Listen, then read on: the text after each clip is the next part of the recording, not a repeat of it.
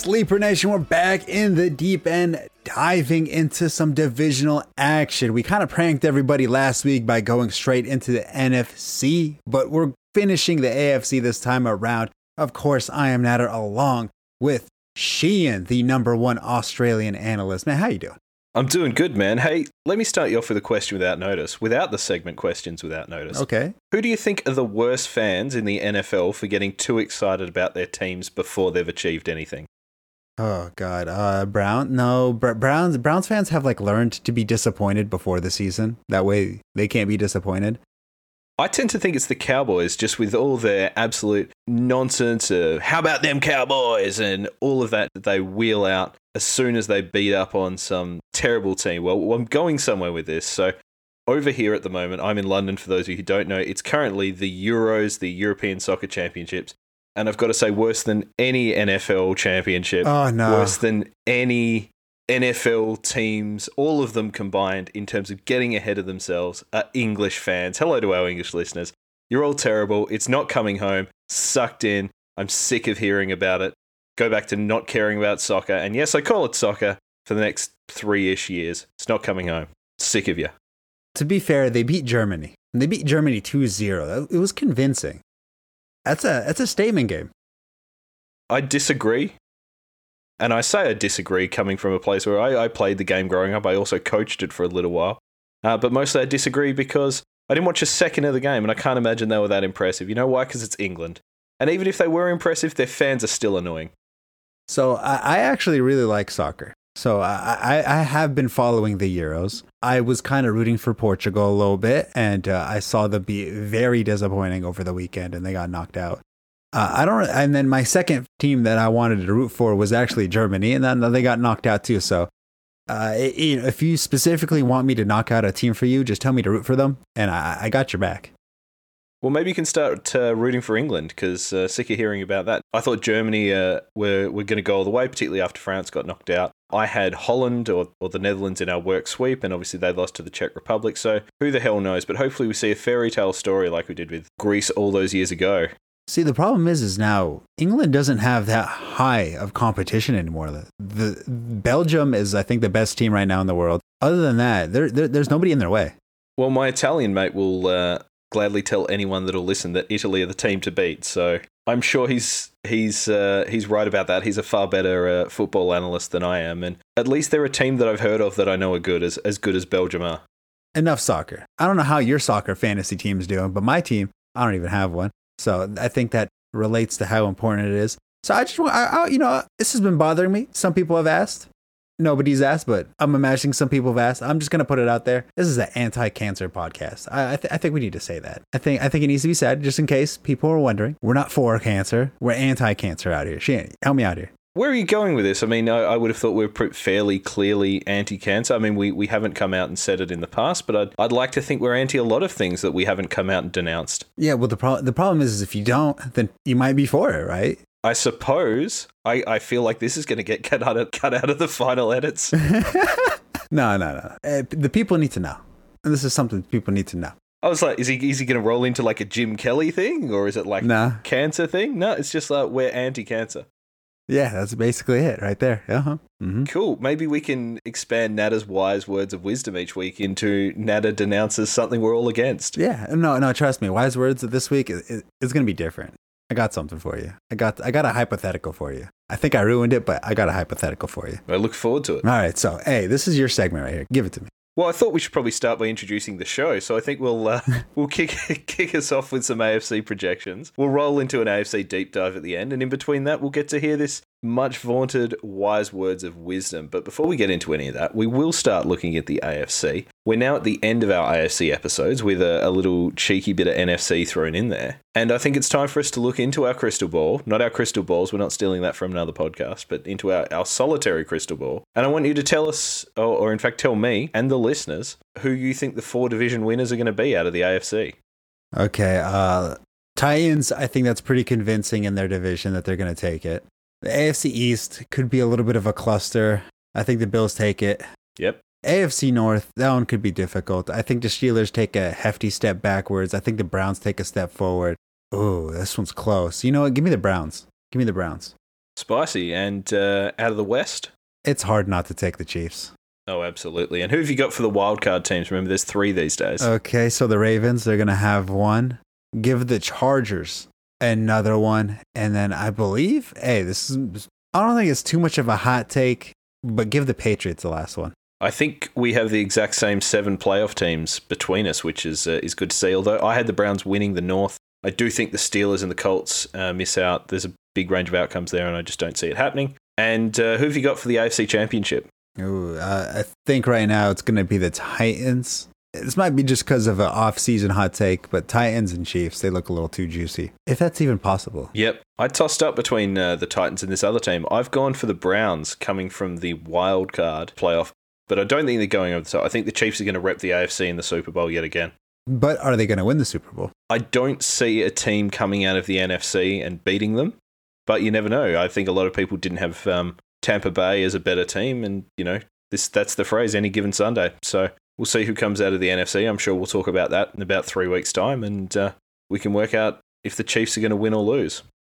Oof, I know. It's going to be a long season. Of course, we got all the time in the world to talk about it. We have indeed. And as we roll into the next segment, for, as a teaser for Nada's wise words of wisdom, let me start you off, listeners, with some wisdom of my own. Oh. Knowledge is knowing that Frankenstein is not the monster, but wisdom is knowing that he is. And with that in mind, over to you, Nada. Huh. Not bad. All right, so I got a hypothetical for you. Mm. All right. So this is a random one, but would you rather fight a chicken, fight a chicken every single time you entered your car? Or once a year, would you fight an orangutan? But you get a sword. I'm going to take the chicken every time I go to my car. I live in London. I don't own a car. No, no, no. Come on, come on. Ass- assuming, assuming you drive to work every day. So I mean, that's it's almost every other day. Shoot, you know what? I'll take the orangutan with the sword. I think they're gonna they're gonna get me on reach. Or hang on, I would have the sword. But yeah, I think he's they're gonna have me on reach. But potentially it might be um, you know, growing up in in Perth, the orangutan at the zoo there was uh, a big old man orangutan who lived in a box, and I think I could probably take him sword or not. You know, he's he's a bit gangly, but um, he didn't have a lot going for him other than being sort of a, a pretty cool, chilled out, a sort of cat or indeed monkey. So I did the research, and an orangutan is about seven times stronger than the average human. Does that change your answer? Um, well, I honestly think I would be screwed either way. So I may as well go down fighting the orangutan with a weapon than sort of uh, trying to trying to kick a chicken getting pecked on my ankles every day. That's fair. That's fair enough. I think I'd have to do the same. I think I'd have to pick that orangutan, mostly because I mean, not while I don't doubt that I could beat a chicken every single day and then get basically free dinner on the house, but I think I'd just get tired of it pretty pretty fast. I think so, but as we come out of this hypothetical, I just want to go on the record and say that uh, that we're against animal cruelty here at Sleeper Wire.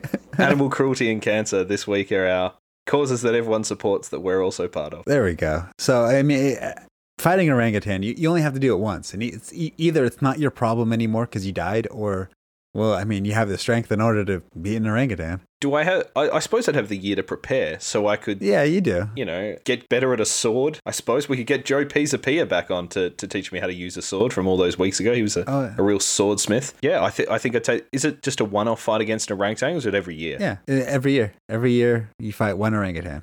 Would I get to choose when it is, or is it is it once a year the orangutan is going to just knock on my door and surprise me, and that's going to be it? Because one of my favorite uh, running bits in comic book lore is that every year on his birthday, Sabretooth beats up Wolverine. I find that tremendously funny. You know, is this is, is this what I'm expecting with uh, with the orangutan? That's every 365 days. Cool.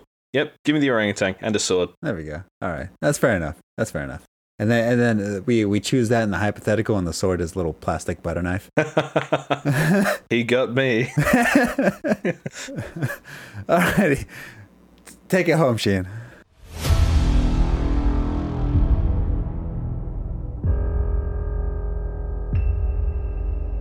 In a world where the lines between reality and fantasy are blurred, each pass, catch, or yard can be the difference between agony and ecstasy.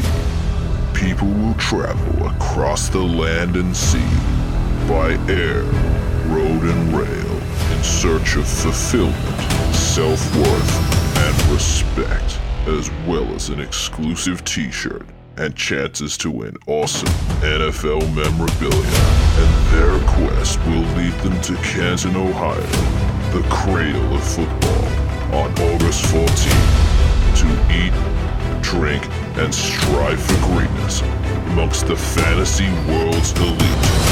From the people who brought you Sleeper Wire, Eat Sleep Fantasy, Draft Party USA, and Prestige Sports Memorabilia comes the can't miss event of the fall, Draft Night Out.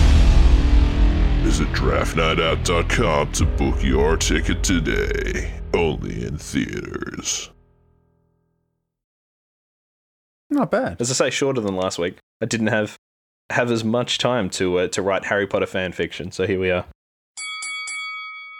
The AFC East ran by the New York Jets. Hopefully, they can pull out more than two wins off of their 2 and 14 record in the 2020 season. Last in points scored and yards gained. That is an abysmal stat that you don't want to be a part of.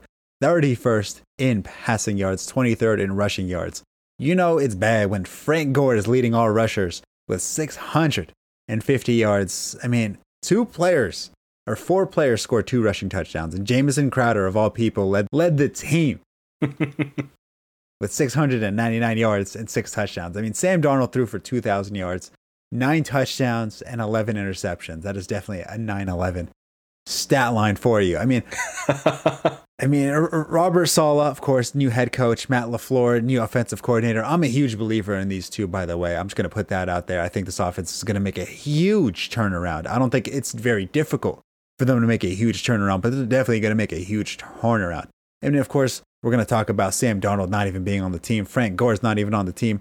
Breshad Perriman is not on the team. Joe Flacco or Joe Flaccid, as uh, I see it in my show notes right here, he is gone. I mean, uh, that whole team on the offensive side definitely got a whole makeover in itself. Corey Davis on the squad, Keelan Cole on the squad. Offensive line help, Tevin Coleman taken from the Niners. G- give me some initial thoughts. Well, I'll start off by apologizing for my terrible show notes where I said it was Matt LaFleur, not Mike LaFleur, who was coming across as their OC from uh, from San Fran. So before we get all the letters and emails uh, blaming you for ignorance, that was my bad. I think it's going to be an uphill battle for the Jets. You're going to know more about Robert Saleh than I am. I think this offense is going to be better just by the, the virtue of it not being Adam Gase. I mean, how he even got the Jets job, I'll never know. They saw the guy up close with the Dolphins and they're still like, yep, this coked out weirdo is our guy. I think bringing in Tevin Coleman, they brought in another um, depth running back from San Francisco. I think these guys are in town to try and embed that offense and, and teach the running game to guys who are there. But I don't see Zach Wilson succeeding, at least as a rookie here. Uh, he's got he's not got anyone around him, and Davis is fine, but he's yet to prove that he can do it without an alpha opposite him. Denzel Mims is flash, but you know he's still on on the way up running backs are just a bunch of ham and eggers. They got La'Mical Perine, Tevin Coleman, uh, Ty Johnson, who I quite like and think there's some upside there, and Michael Carter, who I'm sure we'll get to. But for a team that probably needs to run the ball and defend, those pieces just aren't there. Uh, the only upside, I think, is that they have built quite a nice offensive line. Big ticket Mekhi Becton. They traded up for Alijah Vera-Tucker, uh, and they've added Morgan Moses in the last couple of days. So that's you know a nice, strong offensive line hopefully we'll um, we'll keep Wilson upright and allow him to to make those plays. I, I, don't see it happening for them this season, and and potentially they'll need to add even more weapons to to get the best out of this guy that that they took at pick two. Well, when you have a LaFleur who's been under Shanahan and Sean McVay, been under all of the offensive gurus that were in the NFC West, uh, you're, you're in a position to succeed because the offense is going to be, of course, having the infrastructure that these elite play callers have. And if that's the case, then you have to be interested in this offense, especially when you have a, a playmaker quarterback in Zach Wilson. Well, of course, we're going to find out how good he is. I am extremely interested in these run after catch receivers. I mean, right now, for example, I mean, their draft pick Elijah Moore, he's a beast. So Elijah Moore, I'm definitely interested in Elijah Moore. I, I think he's going to be a phenomenal run after catch receiver. I think this offense is going to be putting him in huge amounts of space, and he's just going to have the opportunity to make all the plays that he needs to.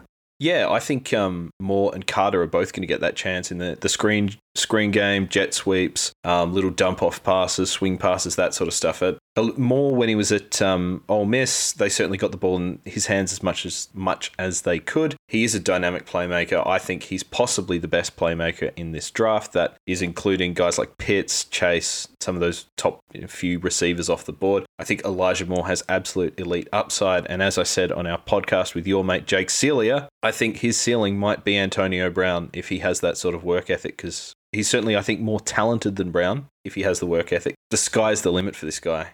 As you say, LaFleur, LaFleur will be getting the ball in his hands. He's been in those schemes, like you said, with those kind of offensive wunderkinds. You know, Moore's that sort of guy. We might even see him in, as a running back, lining up in the backfield. He certainly did that a bit in college too. Now, also, when since we're on the page of running backs, La'Mical Perine, I think he's going to be a guy that is going to be wanted in those dreaded zero RB teams. Yeah.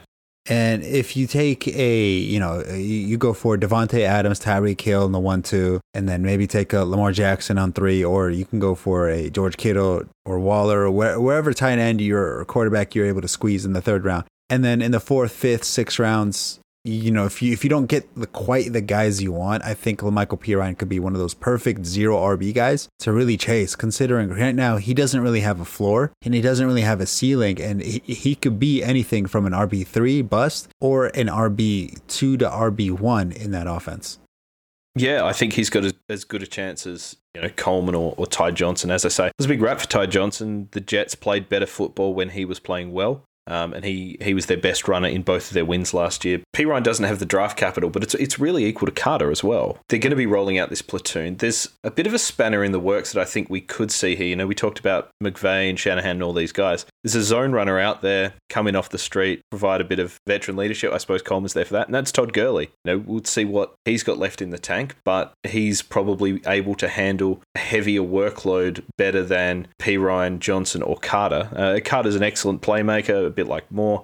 I thought he was the best runner at the Senior Bowl, but he's not built to be a three down between the tackles guy. He's a you know, he's a James White type. You can certainly use him as a runner, but he's going to be a weapon in the passing game.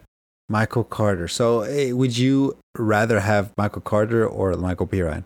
Just because of the the difference in value, I would probably go. If I was truly zero RB, I'd probably say Carter. If I wanted a dart throw, I would rather take Perine potentially last pick in the draft or off waivers than Carter in the ninth round. I mean, we can do some ADP either or. We have some fresh ADP data, and in fact, if it was any fresher and it was a cow, it'd still be mooing. Whew. Let me see. So he's currently the RB 38. Michael, that's actually very high. That's higher than I anticipated. Certainly higher than I anticipated too. But he's going around the same time as Logan Thomas, Robert Tonyan, Antonio Brown, in one QB leagues, Ryan Tannehill. I don't see me wanting to lean that way with Carter. That just seems a bit rich for him. That seems very rich. That seems very, very rich. I mean, yes, this is the RB they've drafted. That's potentially their guy. One of La'Mical Perine's things that I really liked about him is his ability to pass block. Frank Gore even came out and said, "Hey, this guy's a solid pass blocker. And if you're a pass blocker, you're going to find your way onto the field. And if you're on the field, you're going to find a way to score fantasy points." So, I mean, that's basically my huge reasoning for why I would pick La'Mical Perine over everybody. But I mean, I guess right right now until preseason starts, and then we start seeing how those repetitions kind of play out, it's anybody's guess at this point. I think if you're drafting zero RB at this point, take a good hard look at yourself. I mean, i have got no issue with going zero RB if that's your strategy. Um, you know, there's there's plenty of reason to do that.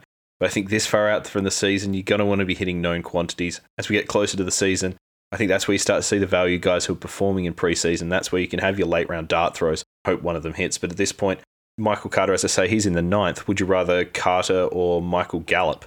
Michael Gallup. Carter or Corey Davis, his teammate?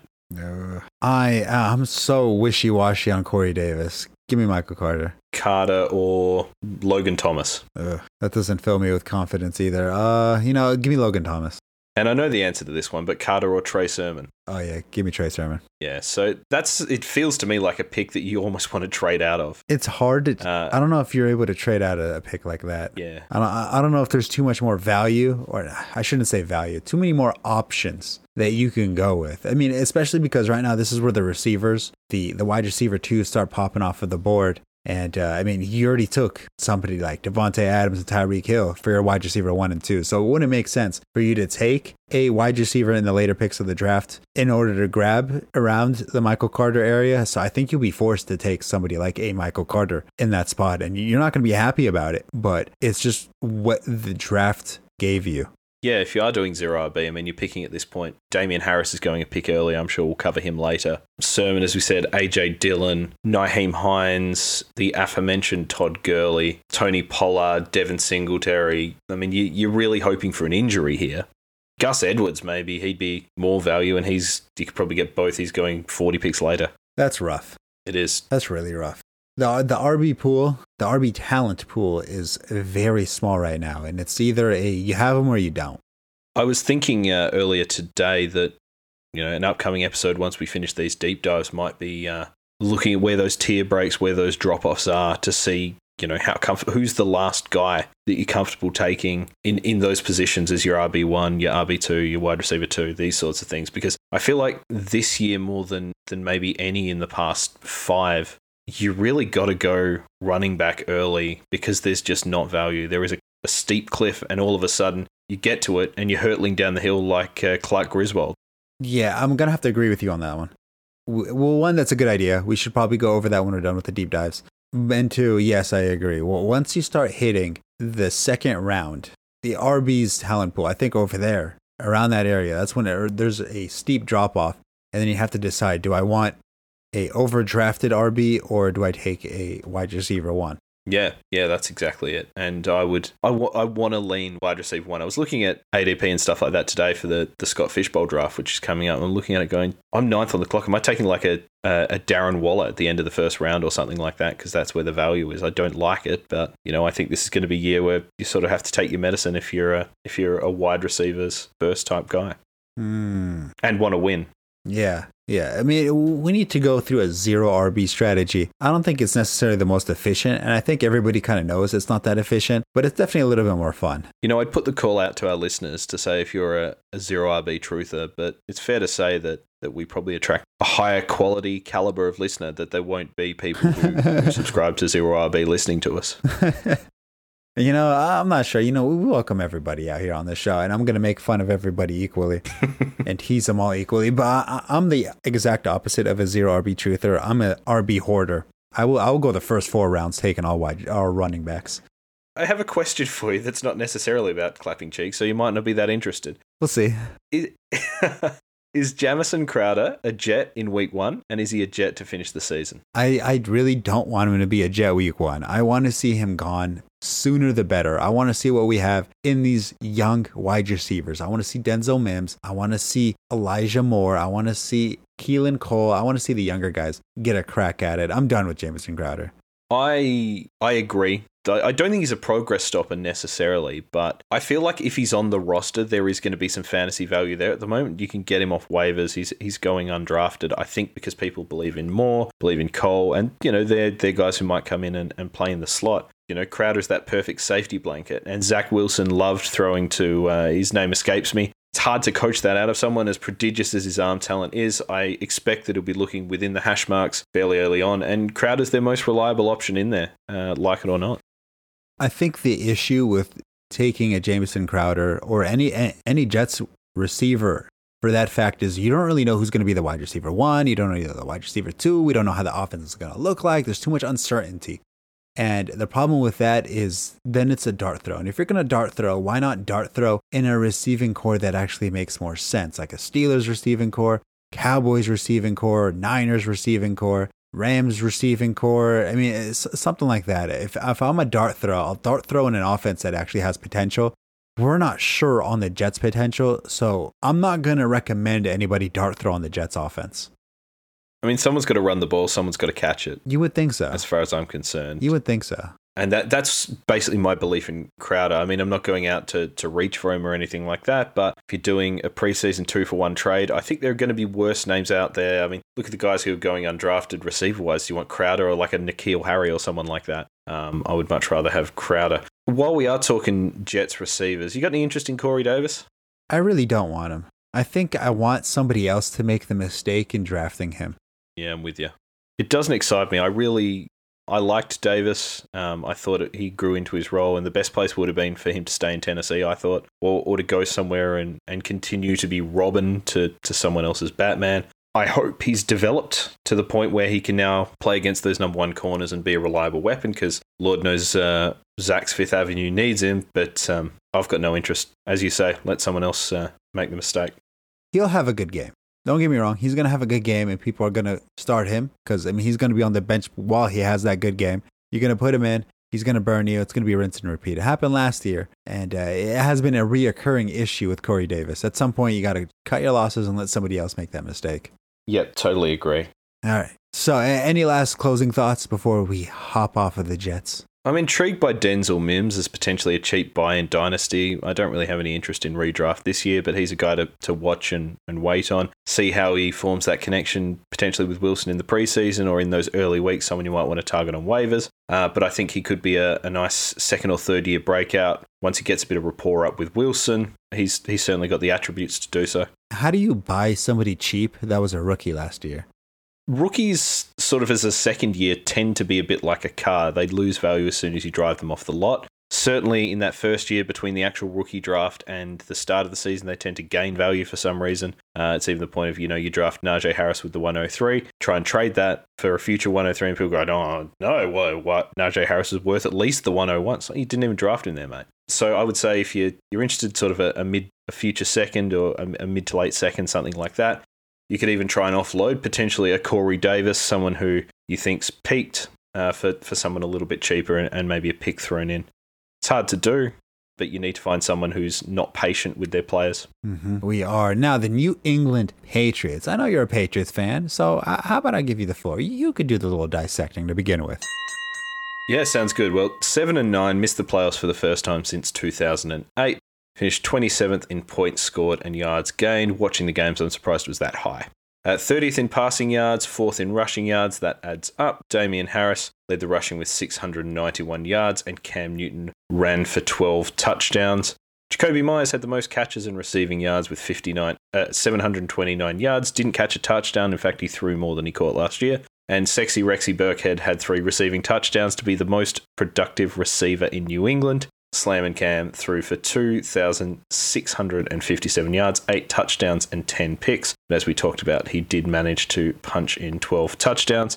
Unsurprisingly, looming large as always is Bill Belichick, still their head coach. Josh McDaniels is in his 13th season as the offensive coordinator, 10th in this run since he got fired in Denver. And uh, I tell you what, no one calls a screen on third and 15 quite like Josh McDaniels.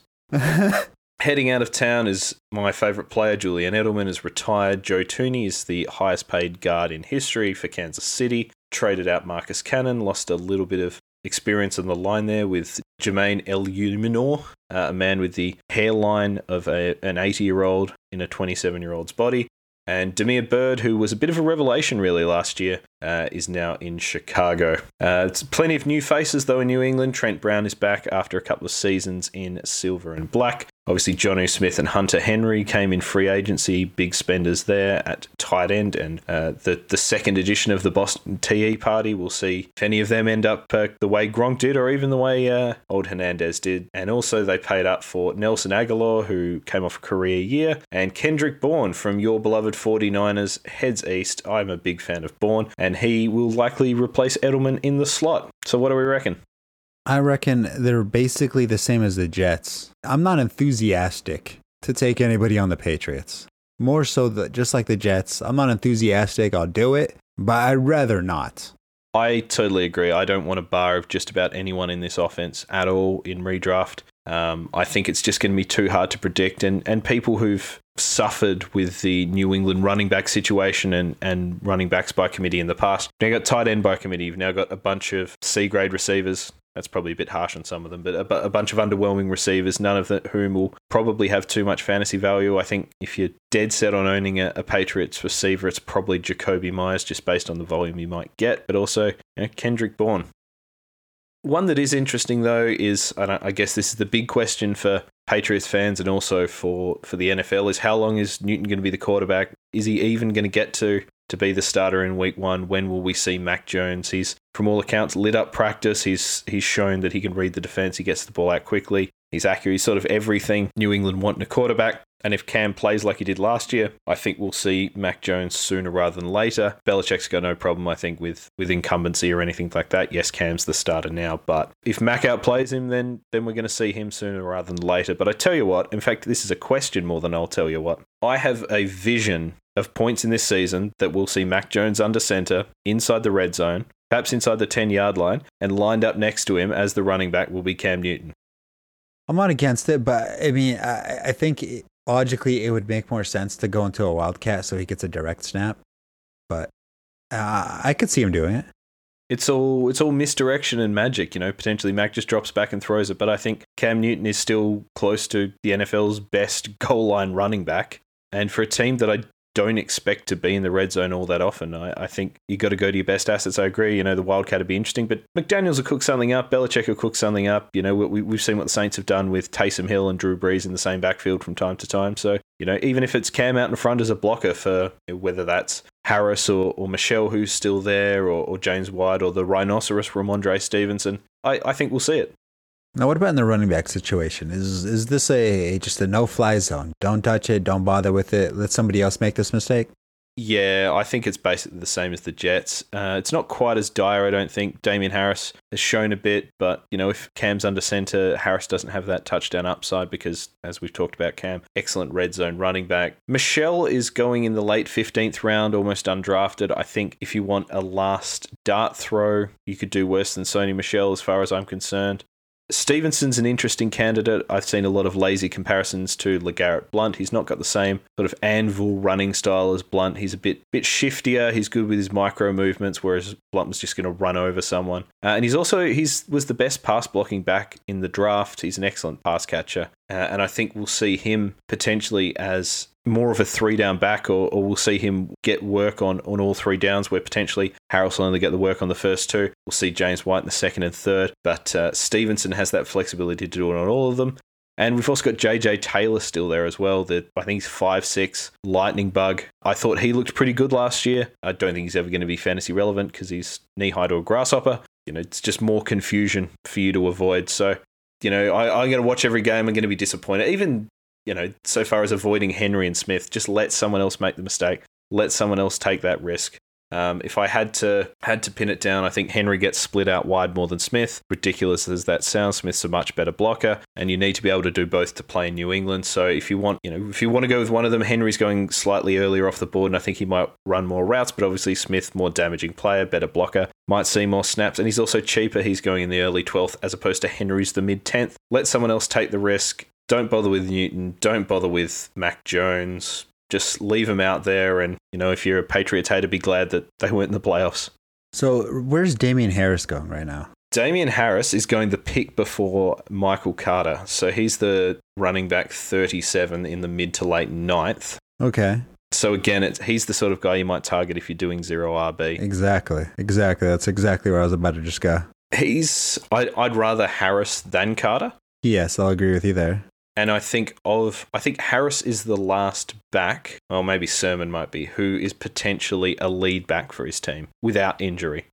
Trey Sermon, I don't think he's going to be lead back. I think Raheem Mostert is too effective in the Niners running scheme. I mean, I think last year, out of the top five fastest runs, I think Raheem Mostert had two of them, and uh, one of them was a receiving touchdown and another receiving touchdown. Sorry. Uh, so I, th- I, think he had three out of the five fastest yep. recorded runs. Uh, he, he fits in the Shanahan system way too well for him to ever just randomly get beat out by a, a Trey Sermon. Not saying Trey Sermon isn't good. Unless Raheem Mostert gets hurt, Trey Sermon, he's just going to be a backup. Yeah, fair enough. I think Harris is going to get first crack, but Patriots will ride the hot hand. We had Steffi on the pod last week talking about, you know, they've strengthened the offensive line. They've brought in these two tight ends. We're going to see power sets We're going to see a fullback, two fullbacks, three fullbacks, all offensive line. It's going to be like the dude that won Madden with um, the kicker, Tress, Tress Way as his quarterback. He's just going to be ramming it down people's throats Mm-hmm. and, and trying not to throw. So, you know, there's going to be opportunity for Harris. Uh, I think he looked the best of their running backs, but as I say, that, that touchdown upside is capped. And that being the case, he's not a participant in the passing game. I'm just not interested. Exactly. I think uh, I think this team is relatively straightforward. If I was to go for a wide receiver, I'd go for Nelson Agholor. I think he's the most talented of the bunch, and uh, as long as he could catch the ball and not be one of those baby droppers, I think he has the highest potential to be the uh, best fantasy football impact player. Kendrick Bourne. He doesn't get enough rap for it, but he probably drops as much, if not more, patch- passes than Nelson Agholor. And uh, I I don't think he's going to last too much longer if that is going to be the case. Yeah, I mean, we. although in saying that, Edelman was uh, was pretty shoddy with his hands towards the end as well. So maybe it's not a concern. Maybe it's a whole new style of offense where you you drop instead of you catch it. But that Agholor role, I expect he's going to play outside in that similar deep threat role that Damiere Byrd did last year. Talked about that being productive. He was basically Cam's go to target until the emergence of Jakobi Meyers late in the season when there really wasn't anyone else. Myers is another guy with uh, bad case of the drops as well. He uh, annoys the bejesus out of me. And then we have uh, our old mate still on the roster for now, uh, N'Keal Harry. And in fact, my first exposure to uh, to you and uh, your podcasting wares was your inability to uh, to pronounce it Nikhil uh, some time ago on Sleeper Wire. So Mm-hmm. that's just a nice nice little connection there. Mm-hmm. Mm-hmm. So uh, apparently, I found out his name is N'Keal Harry. I thought it was always like K Neil Harry, or I thought maybe the K was silent, so it's just Neil Harry. Either of those would make more uh, make more sense. I think Keneal Harry that sounds good. I think Neil Harry. I'd even go with Keel Harry, but what's his actual name? Nikhil? No, no, thank you. It doesn't make sense when you like spell it out and then you say it. It, it doesn't work. My bad. My English is normal. Yeah, exactly. No, I'm I'm with you. So that you know, his his parents really let us down. He really did. It's Nelson Agholor. He just dropped him. I think maybe they threw it to his parents, but he couldn't get se- uh, they couldn't get separation, so they uh, you know, they they they attempted it, but just didn't really do anything. that's right. I'm sort of stuffing around here trying to find the New England depth chart to to see if I've missed anyone worth talking about. Not really. Gunnar Olszewski, he was okay, but I no interest in that. But no. yeah, Mac Jones is an interesting case. I think he's going quite late in rookie drafts uh, for a first round quarterback. Uh, I'm interested in him, I, but again, in redraft, no interesting, no interest in any of these guys at all whatsoever. Maybe in uh, in IDP, you might be interested in uh, Matt Judon, potentially Christian Barmore or someone like that. But uh, you know, we've done our one IDP episode, so we won't be talking about them. No, no, no. That, that's enough. One, one was too many already, so we're done with IDP. All right, so the Miami Dolphins. Or before before we move on, I know I know the Patriots are near and dear to you. Is there any closing statement you'd like to give out? I want to see Mac Jones sooner rather than later. Uh, as much as I love, I love Cam, I love his heart and soul. He's such a frustrating player to watch. You know, just so many times you're screaming at the TV like you can't take a sack there, or it's already it's third and eight, and suddenly you get sacked for. He's he's frustrating. Frustrating. I really want him to succeed because he's a much more exciting player than Mac Jones, but you always want to see the future as well. In fact, here's a here's one fantasy relevant player or one player who might be fantasy relevant. Nick Folk was an excellent kicker down the stretch last year. Uh, he's still there, obviously kicking outside. Uh, half the games a year isn't going to help him, but um, but he was money. So you know, if you're playing in a, a league with kickers, there there is one player because you know we've talked about the offense may struggle to move the ball again this year, uh, and Folk will get his chance. So the Miami Dolphins 2020 season 10 and 6, 15th in points scored, 22nd in yards gained, 20th in passing yards, 22nd in rushing yards. Very mediocre at best. Myles Gaskin led in rushing with 584. That is abysmal. Jordan Howard, out of all people who wasn't even active for half of the games, ran for four rushing touchdowns. DeVante Parker with the most catches is 63 and a shy under 800 yards. Mike Gesicki led with six touchdowns. I mean, Ryan Fitzpatrick was the quarterback. He's not there anymore. He had 2,000 passing yards and eight stars. Tua Tagovailoa had 1,800 passing yards in nine starts. I'm underwhelmed. Fair to say, I'm underwhelmed. I think if you look at the raw statistics, the Miami Dolphins were not a good football team last year. They certainly won games, but you know, Gaskin only 584 yards. He did nearly crack a thousand from scrimmage. You know, his fantasy value came from what he did in the passing game. They outperformed where they probably should have been last year as a result of good coaching. And, you know, I think they snuck a couple of wins that, that maybe could have gone the other way. But now they've got Tua, who they believe is the quarterback of the future. In saying that, I think they kicked the tires on Deshaun Watson. I think you know, potentially they would have looked at Trevor Lawrence or, or maybe Wilson or someone like that if, if they were in the top two. Uh, but they've got Tua. They've surrounded him with weapons. And like we talked about with Danny Dimes, this is his chance to prove that he's got it at this level. So, you know, as with every player, you want to see him succeed. He's going to have uh, his old running buddy with him in Jalen Waddle. They've got Will Fuller. Parker's still there. It's also worth noting, I think they brought in Jacoby Brissett, who is probably the best backup quarterback in the league. Um, so, in case it all goes tits up, they have someone who can steer this offense potentially to the playoffs. They clearly think they're a playoff team. That's really dependent on on what we see from Tua. Is he going to be the, the somehow more Ned Flanders esque version of Derek Carr? Or is he actually going to start pushing the ball down the field? Is he going to start making aggressive throws? I really hope it's the latter because you know, football should be interesting, and a second year quarterback shouldn't be checking down and, and playing conservatively. He should be balls to the wall, trying to see what he can do. It's hard to have a sophomore slump when your freshman season was underwhelming at best. I fear that may happen. And I know George out there listening, he is a huge Dolphins fan. And uh, we asked him, hey, we, we asked him if he wanted to join on the show. He was unable to make it. So he gets to listen to me slander on his Dolphins one time for the one time. And I just want to let him know Myles Gaskin is probably going to be the RB1. Another, I think this is another zero RB type of guy that you should be targeting if you're running one of the zero RB teams. What's his ADP going for? So he's currently going at the 5 6 turn. He's the RB25. So that's fair. Yeah, that's about where you'd want to be taking him. Give me a couple of this or that's. Myles Gaskin or Melvin Gordon? Ooh, Myles Gaskin. Myles Gaskin or Raheem Mostert? Raheem Mostert. Myles Gaskin, CeeDee Lamb. Ooh. Half point or full point PPR? Uh, this is full point redraft ADP. Okay. Give me CD. And one QB, Myles Gaskin or Justin Herbert.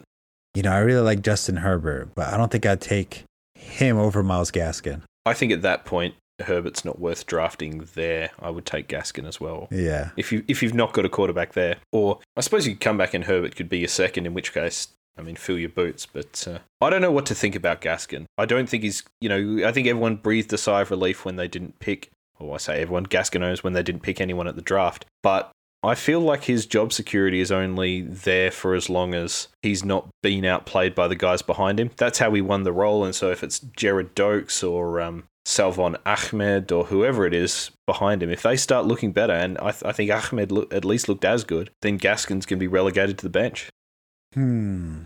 It's a tough one to dissect, but right now there's nobody in front of him. Malcolm Brown's there. I'm not I'm not intimidated by Malcolm Brown. Unfortunately, I think Myles Gaskin is definitely ahead of him. Would you Would you rather fight a chicken every day before you get to your car, or Malcolm Brown once a year? Uh, Malcolm Brown's got a torn ACL. If I got that sword, give me give me Malcolm Brown all day. I feel like Brown's the kind of guy who might vulture some some TDs. We saw that they clearly wanted a goal line back. That's why Jordan Howard got four TDs. Yes, that's fair, but I mean, he might he might play the LeGarrette Blunt, one carry, two yards, touchdown, six point two fantasy points stat line. Yeah, eat it up. Uh, yeah, that's definitely an eating it up type of person. Myles Gaskin, I mean, all he needs is three receptions for 20 yards, and boom, he puts up basically that same stat line. He's probably going to get another five carries, 10 carries for another 30, 40 yards. Boom, get him that 10 point fantasy stat line. And then, you know, of course, if he happens to score a touchdown or make any plays in between, then that's just icing on the cake, especially the, the 5 6 turn. If you're able to get him in the sixth round, I think that's a steal. Yep. Well, I suppose you could double tap potentially with, with CeeDee and, and Gaskin there anyway, which would be a, a nice little, you know, I'd feel a lot better about having CeeDee on my team than Gaskin, but certainly positional value dictates that Gaskin's probably the man. Hey, talking about receivers and certainly young ones, Jalen Waddle is is the first one off the board for the Dolphins at the moment. I don't know how I feel about that. I, I really like Waddle. I think there's potential there. I think he's going to uh, fit nicely in the slot. I think he's going to have a good connection with Tua. But I can't justify drafting him as the 32nd receiver off the board in the early seventh. It's he's just a shiny new toy off of the the you know the Toys R Us shelf. DeVante Parker, he's still the guy there, and then Will Fuller, whenever he's not suspended, he's also going to be the guy there. Jalen Waddle. I, I do not see Tua being able to support multiple receivers on this team. I, I barely see him supporting one. I would put my eggs in the DeVante Parker basket if I was to invest in a wide receiver here. I mean, Parker's the cheapest. He's the wide receiver 49. I'm inclined to want Fuller over Parker just because of the run after the catch ability. I think if it's going to be dink and dunk, you want someone who can make his own plays. Parker's not really that guy. Um, he probably has a better touchdown upside. Potentially, you know, Fuller or Waddle is used to blow the top off the defense, uh, and Tua does, you know, start to push the ball downfield a bit more, then we're starting to get interested. But um, I, would stay well away from Waddle. Particularly, I mean, this might be the easiest either or you have: Jalen Waddle or Chase Claypool. Chase Claypool. And Claypool's going a pick later.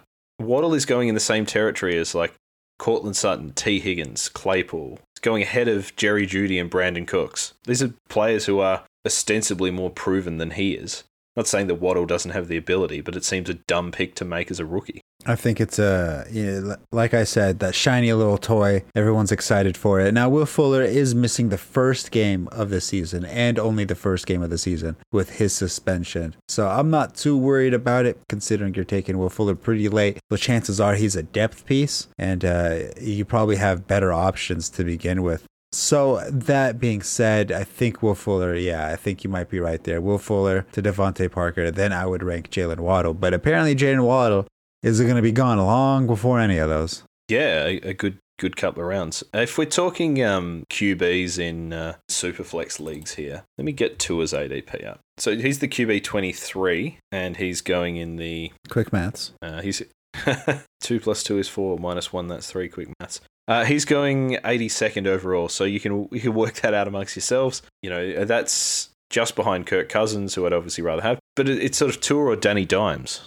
I like Danny Dimes' rushing value, and I'm going to go division. I think Danny Dimes plays in a much worse division, so I'll take him. Tua, or the, again, another easy one, I think. Sam Darnold. Give me Darnold. All day. Fitz. Fitz Magic. Yeah. Derek Carr. Derek Carr. Uh, Big Ben. Uh, I, I have to go with Big Ben. Who would you want Tua over? Tagovailoa, if you like. Probably like somebody like I'd probably take him uh, over Jimmy Garoppolo. I'd probably take him over uh, Wentz. There we go. That was his name. Carson Wentz. What about Cam? Yeah, I probably would take him over Cam. Jared Goff. I'd probably take him over Jared Goff. He's gone ahead of Goff. Yeah, there we go. Logic, logic is in my favor. I'm trying to think of anybody else. Uh, I'd probably take him over Jordan Love. Teddy Two Gloves. Teddy Bridgewater over. Hmm. Yeah, just because I think uh, Tua has a little more job security than Bridgewater. I'd take Teddy, funnily enough. I think he's got better weapons around him and he's a bit more proven in the league. And, you know, we, we always say we, we hope these players succeed. Yeah, we got to see it. We got to see it. And if he doesn't see it this year, the Dolphins are going to be picking early again and they're going to reload with someone else. And, you know, Tua's then bouncing around trying to find another job. We have another Josh Rosen situation almost. Exactly. They have a good defense. And when you have a good defense, it makes teams scramble a little bit faster for a better quarterback because all the quarterback's got to do is just be semi decent. And they got a chance to win a Super Bowl. And uh, the defenses have small windows because they could change in an instant. Yeah, I don't think uh, they do have a good defense. I don't think it's a you know a, a deep run into the playoffs or Super Bowl winning defense because even if you are relying on your defense, you're still going to have to throw to win the game. We've seen that with the Ravens, even though they're relying on the running game and defense, you still got to be able to to light it up from time to time to match it with Josh Allen, to match it with Mahomes, to match it with the weapons that Tannehill has around him. You, you got to be able to chuck the rock. Exactly. Any closing thoughts? Mike Gesicki, of course, he's the tight end eight, and I'm interested in him. He's, he's, he's always been progressing. I like to see that out of a tight end. He's always getting a little bit better every single year, a little bit better. So that makes me think that he is progressing as a tight end, and it fills me with a little bit more confidence. But that being said, there's a lot of mouths to feed now. I think uh, it's starting to become a little bit funneled, and I'm not quite sure if Mike Gesicki can uh, get his share. I think Gesicki's a buy in dynasty. I'm pretty sure as a free agent at the end of this season. They picked up Hunter Long, who was a playmaking tight end. Get to watch and, and learn behind Gesicki and Durham Smythe. Um, but, you know, Gesicki feels like a candidate to be on the move uh, if he doesn't get the workload that, that he feels as though he deserves. He's essentially a big slot receiver anyway. So I think he's been displaced slightly. But the problem is, is he's going to be a tight end one moving forward. I mean, th- there's just no competition in that for us to knock him down a peg. Is he realistically a tight end one? I'd say no. I, I think I think so. I think he's got the ability to be a tight end one, both for fantasy and for his team. But again, you're looking at do you want to be drafting the tight end eight in the early eighth, or do you want to wait on a tight end towards the back and get Logan Thomas, Anthony Firkser, Gerald Everett, these guys who have, I would say, equal chance to finish around that mark anyway. Yeah, I'd have to uh, pass on that. I mean, right now, I think uh, we talked about it last week. If you don't take an elite tight end, you might as well either one, not draft one, Hmm. or take one in the very back end of the draft. Yep, agreed. And I think Gesicki is in sort of no man's land here. Yeah, it's difficult to justify taking Gesicki in the early eighth, but at the same time, I don't see him going that much farther because people are going to want to secure a tight end. And then if Gesicki goes to the late ninth, tenth, then uh, of course that becomes a very valuable pick. I'm just checking the game logs from last year. I'm pretty sure he finished quite strongly. Yeah, he did. He did. He did finish. He finished strong, and people are going to be thinking of that, which is probably why he's going in the eighth. But uh, I mean, uh, Fitzmagic, I believe, was finishing off that season, which is why he finished off so strong. Well, he dropped uh, 130 and one on Buffalo in week two, uh, 91 on uh, your 49ers early in the season, but then finished with 88 and 1 over Cincinnati, 65 and 2 against Kansas City, and then a couple of, you know, middling tight end performances, say 4 for 54 and, and 5 for 47 during the fantasy playoffs. I think people might have got tempted by the upside, but he had some lean weeks in there. He's look, he's no worse than any other fantasy tight end, like these middle round tight ends. You're not drafting middle round or middle of the road tight ends in the middle rounds. There's no point. Yeah. There's no point. It's it's not an efficient value of picks. So you might as well go somewhere else and then hope for the best at a later part. But of course, that is going to be enough of the Dolphins. Hopefully, George got enough of that. I'm sure he's going to disagree heavily on what we said. And that's basically what I'm looking forward to. I can't wait to hear what he has to think about that one. But the Buffalo Bills 2020 recap 13 and 3. Very surprising. They were the team, the hot team that everybody was looking out for. Lost in the AFC Championship to the Kansas City Chiefs 38 24. Second most yards gained, points scored, third in passing yards, 20th in rushing yards. Devin Singletary led the team with 687 rushing yards. I don't even remember him getting 100 rushing yards, let alone 600. Josh Allen ran for eight touchdowns. Stefon Diggs led the league in receiving yards. Not only the team, but the league. 1,535 yards, 127 catches, eight touchdowns. Josh Allen threw for 4,500 with 37 touchdowns. Now, the best thing about Josh Allen is his rushing ability and his rushing touchdown ability. If you're in a four point per passing league and he runs for eight touchdowns, that is an extra. Let me do the math real fast. That's an extra, let's see, two points, two times eight, 16, about four touch, four passing touchdowns. There we go. How'd I do? Yeah, yeah, that sounds about right to me. Quick maths. Quick maths, quick maths. There we go. Stefon Diggs. Now, the, the biggest question for the Bills is can they do it again? And was this a surprise? And our teams are going to be more prepared for him with more game film, a little bit, can study a little bit of tendencies, study the offense a little bit more, see what they like. Can they zone in on the run? Do they even need to zone in on the run? Can they just work on the pass? All that good stuff. And I think that's what's going to be interesting. But at this point, you have to respect it. Josh Allen, he's going to be an early round quarterback. Stefon Diggs is going to be an early round receiver, and you got to work around that. I don't think the Bills can repeat. I think they're going to win the AFC East, but I don't see them being the same force that they were this year. I think last year was their chance. I, I really like Josh Allen. I think that he's an excellent quarterback. I think he's developed wonderfully. He's a very fun player to watch. I love watching him run, love watching him pass. In what I think it was one of their playoff games or games towards the end of the, the season, I think it was Mark Schlereth or whatever his name was, the uh, the commentator who kept talking about his, his long hose and his big hose, which made me think of his penis when he, he meant his arm, but he, he has an absolute cannon. That said, I don't think they have enough A graders to really push the Chiefs, to really push the Titans. I think they've not improved their running game, uh, which has been fairly lackluster other than Allen. Diggs is a good receiver, but it falls away quickly behind him, and you might say, well, Emmanuel Sanders is there. Or we're expecting Gabriel Davis to take that next step. And I know he's a popular sleeper or a popular dynasty pick, but I just don't think they have the absolute elite talent on this roster to really make that push that they did last year.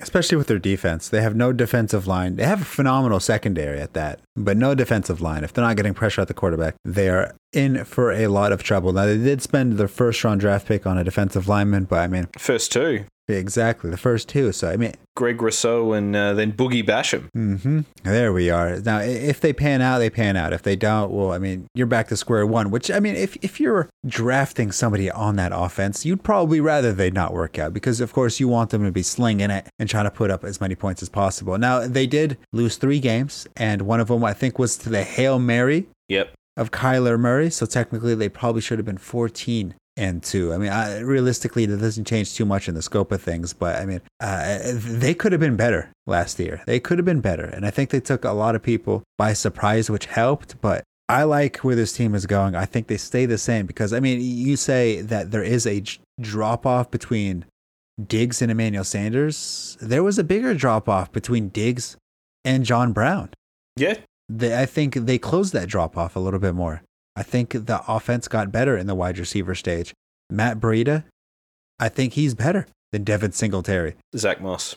Zach Moss, exactly. I think Matt Breida is better than both of them. I think he could really help the running game out, especially because he is a speedster. Uh, Jacob Hollister, you know, while I'm not too high on him, I'm still high on Dawson Knox. And of course, picking up a couple offensive linemen. I, I do think this offense improved. And uh, as long as that defense improves just a tiny bit, yeah, I, th- I think they challenge the top teams.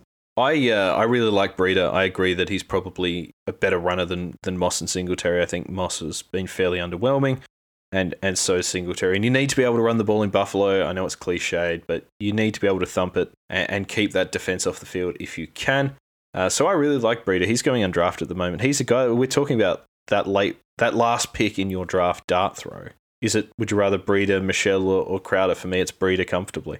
I I'm definitely looking at Breida on that one. I mean, he is a big play waiting to happen. my issue with Diggs, and he is an excellent receiver. I don't want any part of him in fantasy. I think he's going to be overdrafted. Is he played out of his skin last year, and yeah, he's playing with Josh Allen, and and and likewise, Allen is playing with Diggs. And you don't want to. I think projecting regression is bad business. But Diggs had a career year, and is he going to have another career year? Uh, Have we seen his peak? Yeah, he's probably going to get twelve hundred yards and and eight touchdowns or, or six touchdowns or something like that but that's a long way from what's likely to be the number one receiver in the game, which he was this year. You know, Sanders has been solid. They've got uh, Dr. Cole Beasley there as well, whatever the hell he decides to do with himself and, and whatever values he espouses on Twitter. Uh, and, and then this is, you know, you're expecting growth from Davis. You're expecting, I mean, Beasley had a career year as well. So, how many players are going to have the best season of their career two years in a row, this deep into their career? It's Dr. Professor Beasley, Mr. Dr. Professor Beasley. all right. So uh, whatever he says goes. And uh, Dr. Spachemin, I think, is more like it. it, it's hard to repeat a career year. We saw that with Lamar Jackson last year. I mean, when you when you, when you rush for a thousand yards, it's tough to sit there and go, "Yeah, he's going to do that again." And I think what he go for eight hundred yards, so a whole two hundred yards shy. And it, you know, in fantasy perspective, that's about twenty fantasy points shy. Uh, it's the same thing with Stefon Diggs, five hundred to two hundred. Realistically, that's about what twenty fantasy points. Yeah, thereabouts. Yeah, so I mean, it, realistically, chances are you're not going to win and lose your weeks off of 20 fantasy points. Yeah, you know, there's always going to be the weeks where you lose by half a point, point three, all that good stuff. But realistically, 20 fantasy points isn't going to do it, do, do you dirty. Oh, let's do some some either or. But Okay. I don't see them being topped in the AFC East, so they're going to win. They're going to win the division, make the playoffs. But I wouldn't be surprised if they're like an eleven and six team, 11 and 16. eleven and six team. Oh, 16. I'd be very surprised if they were eleven and sixteen. Right. So we talked about Diggs is the wide receiver three. He's basically the one-two turn. So Diggs or DK Metcalf, Diggs. AJ Brown, Diggs. uh, the Riddler, Calvin Ridley, Diggs. Michael Thomas, Diggs. Justin Jefferson. Diggs. It sounds to me like your digs out for Harambe here. no, the, the, I, I would say go ahead, go ahead, go ahead. I'd take Brown, Jefferson, and, and Ridley over him there. The the problem with Ridley is that he I mean while while his stats are still phenomenal without Julio Jones, I want to see him do that for a whole season. With Michael Thomas, a quarterback situation there, questionable. I'd rather not take that. Stefon Diggs has been consistent all year. DK Metcalf He while DK Metcalf can put up 30 points a week, Stefon Diggs is a lot more consistent because DK Metcalf has been known to just randomly disappear, and he's going to go against the top corners in that division. And throughout the year, Stefon Diggs has been known to burn the top corners, so I'd rather have Stefon Diggs. Yeah, I don't want to borrow Metcalf either. So I assume you you've got Hill ahead of Diggs. Uh, yes, yeah, Tyreek Hill, I would take Hill. Yeah. So the the three players going between him and Diggs at the moment are Zeke, Kelce, and Aaron Jones. Would you rather Diggs over any of them? You got to have an RB. Got to have an RB in the first round. Yeah.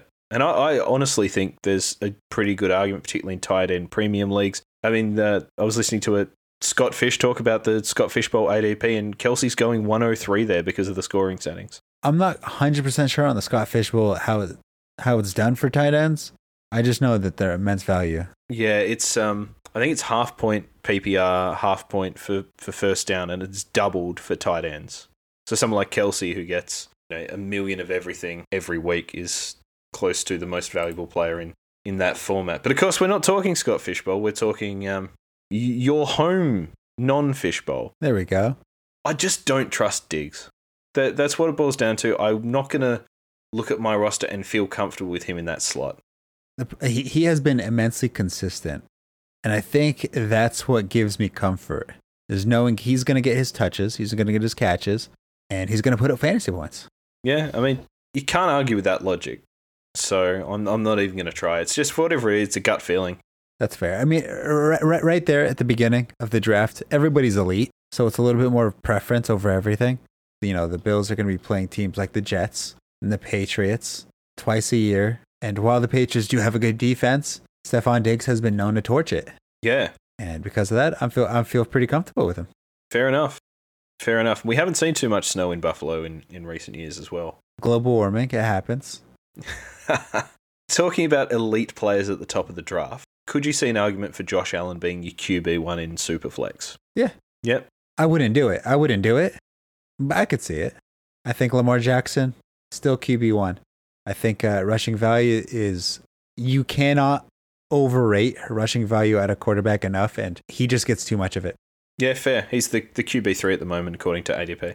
Yeah. Uh, he, he's an, he's an RB1 in your quarterback position. That's, you can't, I, I personally cannot give that up. Yeah. Again, we're talking everyone's elite. Jackson is probably the most known quantity there in terms of the rushing he's going to give you, though. Yeah, that's fair. Uh, and I suppose if, to a degree, if I'm projecting that Diggs is not going to have the same career year, then there's obviously a, a knock on effect with Allen there as well. Uh, I mean, he threw for 4,500 yards. Say he goes for 4,000 yards, subtracts 500. Well, that's also the same. The, you got the extra game, so I'd say probably, yeah, 40, 42, 43. That's fair. I mean, say, say Emmanuel Sanders takes a couple receptions, couple touchdowns here and there, then yeah, then you might see a regression from Stefon Diggs. Say Gabriel Davis steps up like how he did at the end of the season towards the playoffs then yeah, I mean, you might you might see Stefon Diggs regress a little bit. Well, that's why he might have thousand two hundred yards instead of the thousand five hundred. I really like Gabriel Davis. I think same. The hype around him might be slightly overblown. He had uh, seven targets across the last two playoff games for zero catches. Did have four for eighty five against Indy. Finished the season with two for 107 and one. You know, he scored seven times, which is pretty good for a rookie you can't knock him for that. And I think he's going to be the two in that offense, and it should be a good offense. Uh, he's currently going undrafted. He's the current wide receiver 69. Nice. Um, so, yeah, that, that is nice. That is very nice. The old dinner for two. And uh, Gabe Davis is the entertainment. Nice. You know, he's going late in your draft. He's maybe one to target if you want upside, um, or, or you want a sort of dart throw who might be a the price of a wide receiver 4 5 that you're getting for a well, sorry, a wide receiver two three you're getting for the price of a, a wide receiver six seven in in Davis there. That's completely fair. Uh, I like Gabriel Davis. I have him in my dynasty league. I wish him nothing but wide receiver one numbers. So, without getting into um, Dr. Spaceman and his beliefs, do you think there's uh, anything here with Beasley this year? You know, it's really hard. Assuming he's in the offense, Emmanuel Sanders is in the offense, Gabriel Davis is in the offense, that's four wide receivers. And then all of a sudden they have Jacob Hollister they have to worry about also with a running game. I mean, yes, the running game was relatively non existent last year, but they're going to try. It's hard. Someone's got to go. he had the career year as well 967 yards and, and 82 catches, you know. Yes. Yeah. And he's now 31, and who who knows the practice he's going to get in this year and, and, and the knock on effect of, of everything there. I If they could add a receiver or just add someone who fills me with confidence, I just I want to like the Bills. I want to see them succeed. You know, I watched the four falls of Buffalo recently, and terrible Patriots fans. So I'm like, these guys probably deserve to win one, but I just don't think they have the cattle to match it with the absolute elite. And we're going to see next year, Diggs is going to be a year older. Allen possibly performing that same level, but when your window is open, you got to go for it. And this is what shat me about the Colts as well is everything was there, and you didn't go out and chase an absolute premium receiver to put with your the quarterback you traded for behind the decent offensive line. And I just see the same with Buffalo here. Is they've gone cheap with Sanders. They're hoping for some growth with Davis. Just add something, add a deep threat to that offense. They drafted Stevenson, who is an excellent returner, but can't catch to save himself. Just give me something else here, Buffalo. I want to like you, but I just can't do it. Stefon Diggs is 27 years old. He'll be 28 mid-season. Tyreek Hill's also 27 years old. Uh, I mean, yeah, he's got a little age to him. I'm not too worried about it, especially in a redraft this year. I think it's a little bit too early to worry about him that much. Yep. Yeah, yeah. I, I'm thinking more more down the line. Yeah. You know, I'm not. I probably would be trying to get out from under him in Dynasty if I'm honest. So high. He's very. I think selling high is largely a myth, but if you have Diggs and you are not absolutely competing, get rid of him. All right. Any closing thoughts on the Buffalo Bills? Like, I, I really want to see them succeed. They, they're going to win the division. I just don't see them matching it. But I, I hope I'm I hope I'm proved wrong. I hope they're there on, on Super Bowl Sunday, and I, I hope that we see um, Sean McDermott and, and Josh Allen raising that trophy if it can't be New England. So as I say, terrible Patriots fan, but um, you know what are you going to do? Yeah, Josh Allen has been quarter has been my quarterback for multiple years now. So I you know I I have a an emotional connection with Josh Allen at this point, especially when I play Madden. If I play Madden, I, I like picking the Bills for Josh Allen specifically.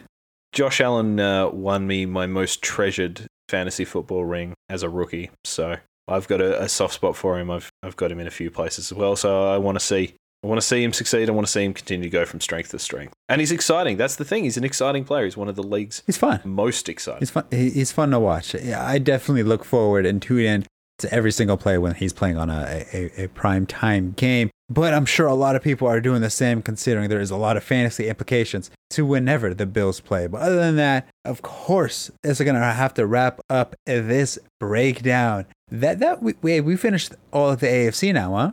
I think so. I think we've got the West episode still to drop, but yeah, this is. We'll, I suppose we'll be back next week with uh, with another part of the NFC. Alrighty, that sounds a-okay to me. But of course, if you enjoyed the episode, please consider hitting that subscribe, follow, and like. Leave a review if you enjoyed. If you want to follow our Twitter, it's at Sleeper Wire Show. My ad is going to be at Top Tier Tactics underscore Sheehan. What about yours? And I'm at Sheehan Solo. Uh, we've got divisional breakdowns coming out on our Twitter at the moment, so check those out. But yeah, come and come and talk some fantasy or uh, or anything else that might be on your mind. There we go. Well, other than that, good luck, everybody. Take it easy.